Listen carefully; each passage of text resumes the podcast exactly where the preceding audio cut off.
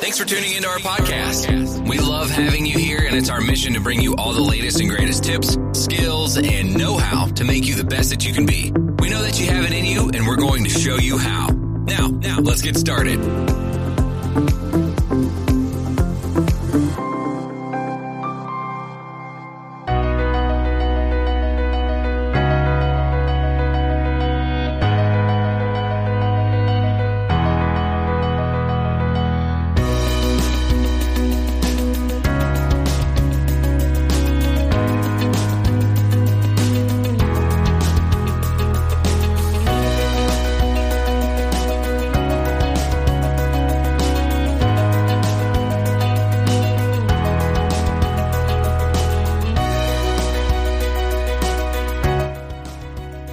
Well, hi again, everybody, and welcome back to Anti Bullying 101.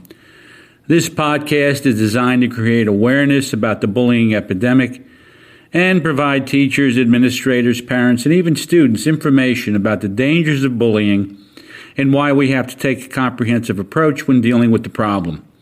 My name's Jim Burns. I'm your host. I'm a retired high school administrator with over 40 years of experience in education. Currently, I'm a college instructor and I've designed the Bully Proof Classroom, a graduate course that provides my students with permanent help, not temporary relief, as they battle the bullying epidemic. Today, we're going to be talking about booze and bullying.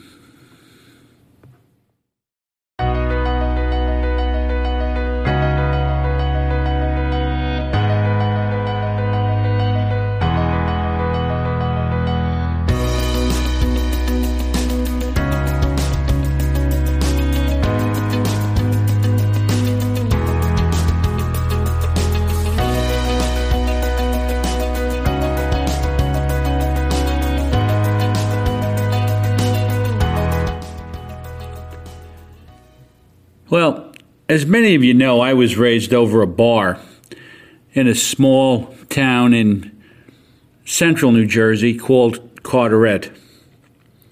And when I was in high school during the 70s, and I mean the early 70s, the drinking age was 18 years old.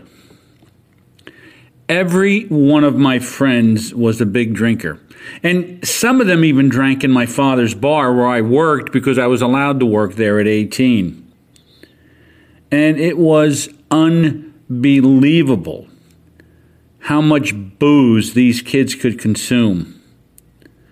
I witnessed kids drinking a case of beer in one night, others drinking pitchers of mixed drink, and still others drinking booze right out of the bottle.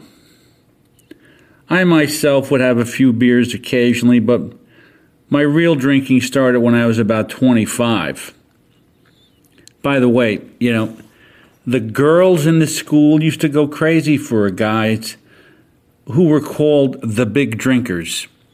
In other words, these guys could drink pitchers of mixed drink straight down without even taking a breath. Seemed like the nicest girls were impressed with a guy who could drink a pitcher of beer or mixed drink, as I said, and not come up for air. It was commonplace in the early 70s. Then all of a sudden, you'd hear about a group of teenagers who were killed in an alcohol related car wreck, and that's when everyone laid low for a while and didn't drink, or at least they didn't drink and drive.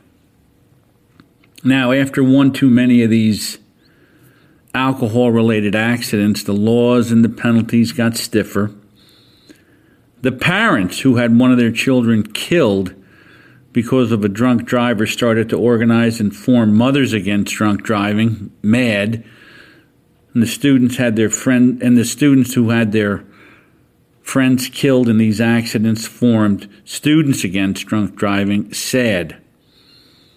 You had police task forces that were organized and they were trained to identify people who were driving a car under the influence of alcohol.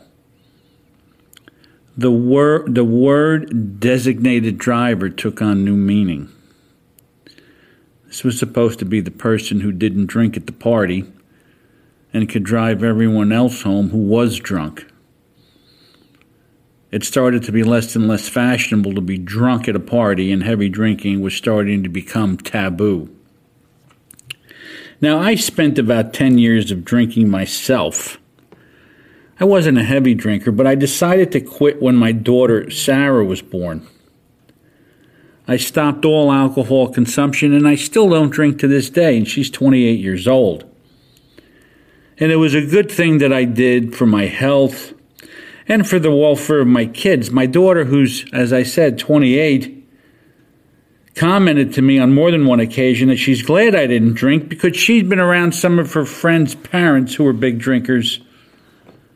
And she basically saw some of the behaviors that she didn't like.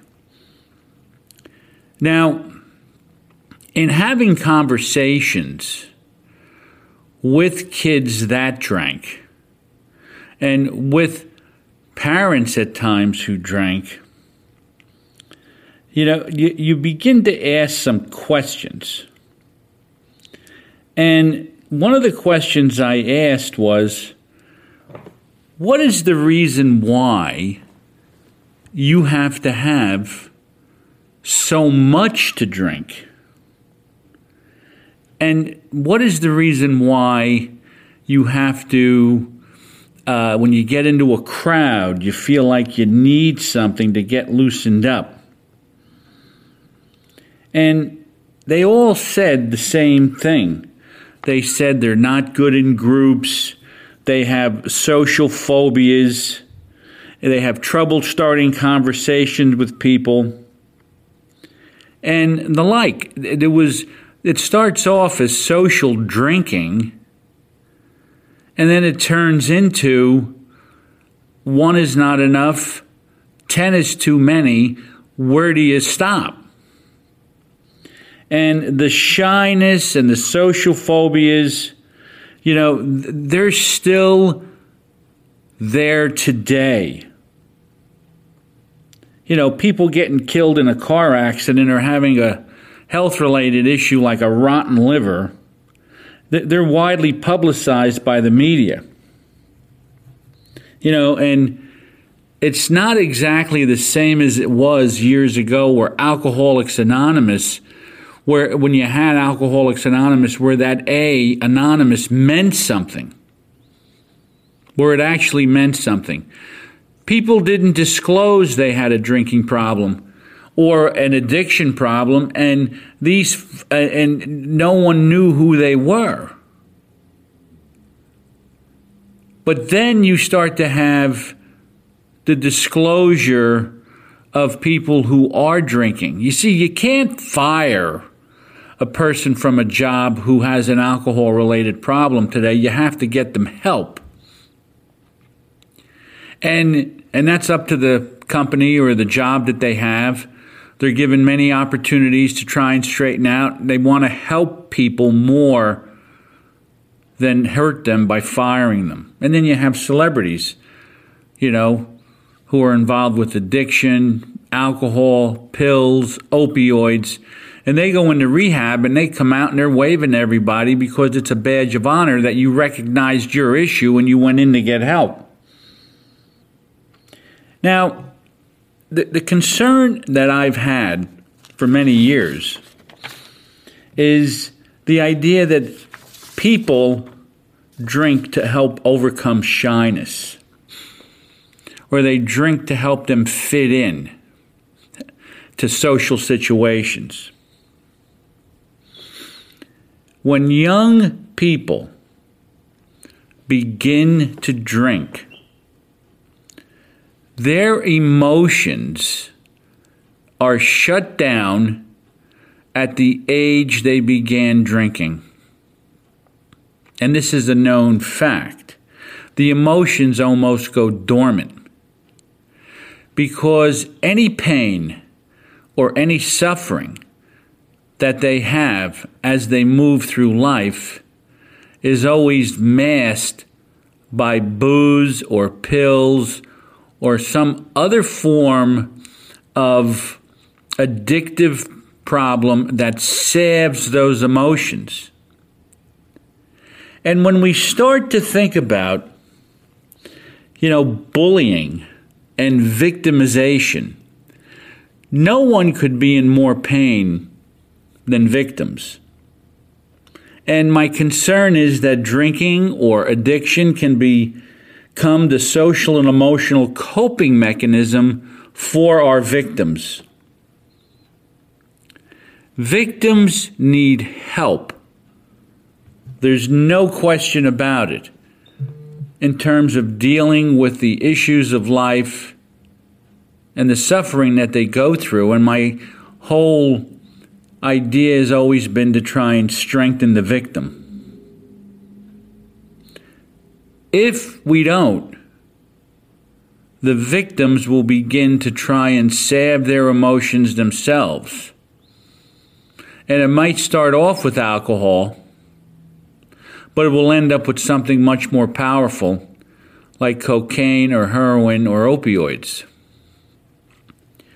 These young people don't experience the same natural growing pains that they have to go through, where they learn how to interact with others on their own and they use alcohol or some other addictive substance to help them.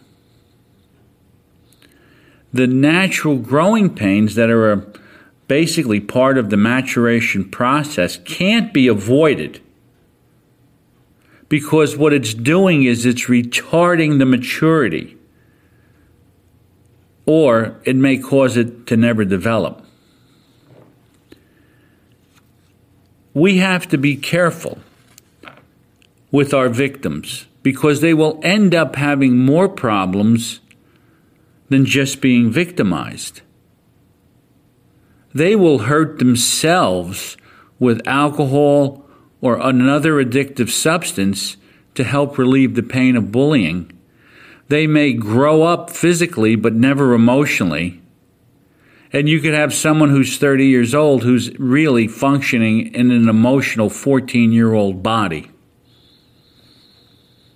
Those who have these issues, they become one dimensional. They lose the ability to have exchanges and interact with people. They don't, they're not interesting people because most of the time they go, you know, solo on their own. And when something happens in life that they weren't taught how to react to or respond to, because they may not even even be victimized at the time, but when a problem hits, they end up turning to booze or to a substance. They're too nervous to get involved with a group activity or to develop interest in a hobby. They have a desire to hang around with anyone who seems different, so they really limit the kinds of things that they talk about. They stay stuck where they are, right where they were when they started drinking. This is a concern to me, and it's something that we have to take a look at for sure. It really reminds me of the book uh, written by Robert Bly called The Sibling Society. The book talks about a, a society of people with no vertical vision. In other words, I don't have the ability to look up to a parent. The only thing I see are those that are around me. The only gaze that I have is horizontal. And they can only see people in their immediate view. And if the people that they're hanging around with are different and addicted and are having trouble now, don't get me wrong, there's nothing wrong with being different. There is something wrong with recognizing the difference as a uh, an issue in your life in terms of feeling different. You never feel like you fit in. That's the difference I'm talking about. And these people have lost that heart, that, that vertical view where they can look up to other people, gain information from people that are smarter than them and wiser than them. And they stay in this horizontal plane where those around them are the same as them. Those around them have addiction problems, have alcohol problems, and they end up in relationships with people of, of, of the of the, of that um, who have those difficulties. They can only see people in their immediate view. And we have to be aware of this. Because if we're not, and we have to be aware of it with our children and with our students, because if in fact someone is victimized, the pain at times can be so great that they have to use something to stop the anxiety and the depression associated with being bullied. Now, as we go through yet a potential, another generation of alcohol abuse, we have to realize what it's doing to our young people. And they have to learn how to emotionally mature, but they won't if they continue to drink. And it's up to us, drink or use a substance of any kind. And like I said earlier, we can't rely on the media to communicate this societal problem because the media, without fail, always covers stories about stars that have alcohol and drug related problems. So, what comes across to young people that these stars, when they enter a rehab program for drug or alcohol addiction, they come out waving to the public looking perfectly cured. But what the kids don't realize is when they went into rehab, that was only the beginning. That's only the start. Many a, a, media star, many a star in the eyes of our young people have had setbacks and may continue to drink outside of our view and who are continuing to have difficulty. And sometimes the message that gets conveyed is that there are really no bad consequences to it. But there are. And these people who are stars may be wealthy and can afford to go into a Betty Ford clinic or one of these other places that offer them help. Not everybody has insurance, not everybody takes insurance. And sometimes it, it takes money to get the help that you need. Not everybody realizes that AA and NA are there to help. Not everybody gets it because they're too caught up in the pain that they're in. I think the thing that troubles me the most is the observation that I've made.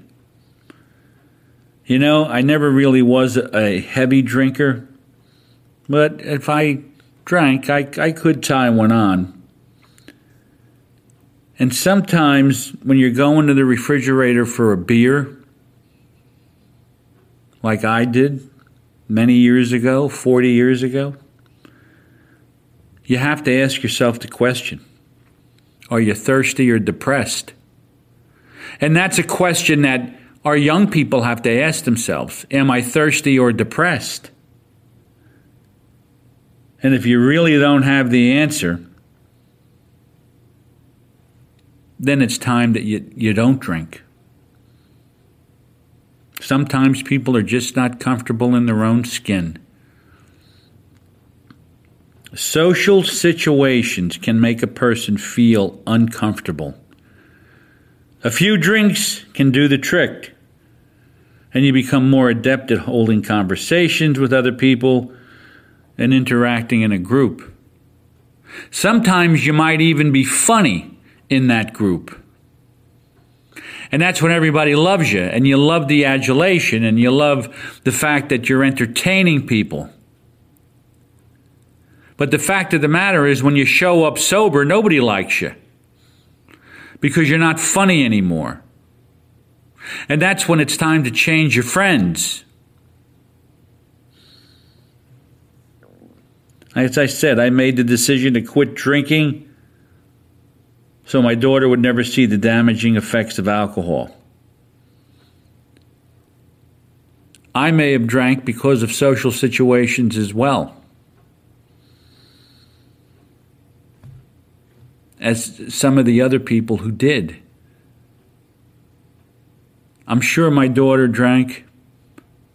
I'm sure everybody's tried it. But there's a big difference between trying it and being addicted to it. And you have to look at the reason why they drink. You have to look at that reason. If you have young people in your house, by young I mean 14, 15 years old, and you notice uncomfortability in their own skin, and they have trouble interacting, and they have trouble dealing with social situations or maybe even problems that, that occur, it's time that you really took heed and looked after them and said, How can I help you? before they turn to a substance to salve their emotions. We're older than they are. We're supposed to be smarter than they are, have more wisdom than they may have. So it's up to us as adults to step in do our job, and help kids grow and not get stifled emotionally with the use of alcohol or any other substance. My name is Jim Burns. Thank you for listening to Anti Bullying 101. Now, I really have been encouraging everyone to go to the website, bullyproofclassroom.com. Take a look at the products, take a look at things that are there. I'm sure that you could find something that you like that will help you in, in school, that might help you with your kids. Please do. I offer professional development credit right online.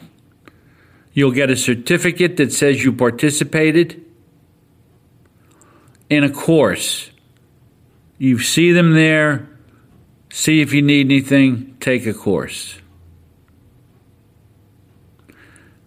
Please donate. This podcast does not run on its own. There is a link right on the site.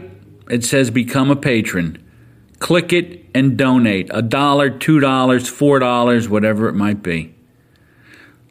We can always use the help in keeping this podcast rolling. Anti Bullying 101 is proven to, to help people. I get emails all the time from folks who say, I Listen to your podcast, it made such a difference. I've learned so much from it. Please help it stay afloat and do what you can to make a donation to keep this podcast running. Now I'm doing this podcast at about 4:15 on a Saturday afternoon. It's October 19th. Beautiful day outside. And I've had a great day myself. I really have. I've enjoyed the weather and I've enjoyed a lot of the people that I've been around and now I'm enjoying you, my listening audience, and I am so grateful for you and I so appreciate all that you do to help deal with the bullying epidemic. Once again, my name is Jim Burns. Thank you for listening to Anti Bullying 101, and always remember that you carry your own weather around with you. Thanks for listening, folks.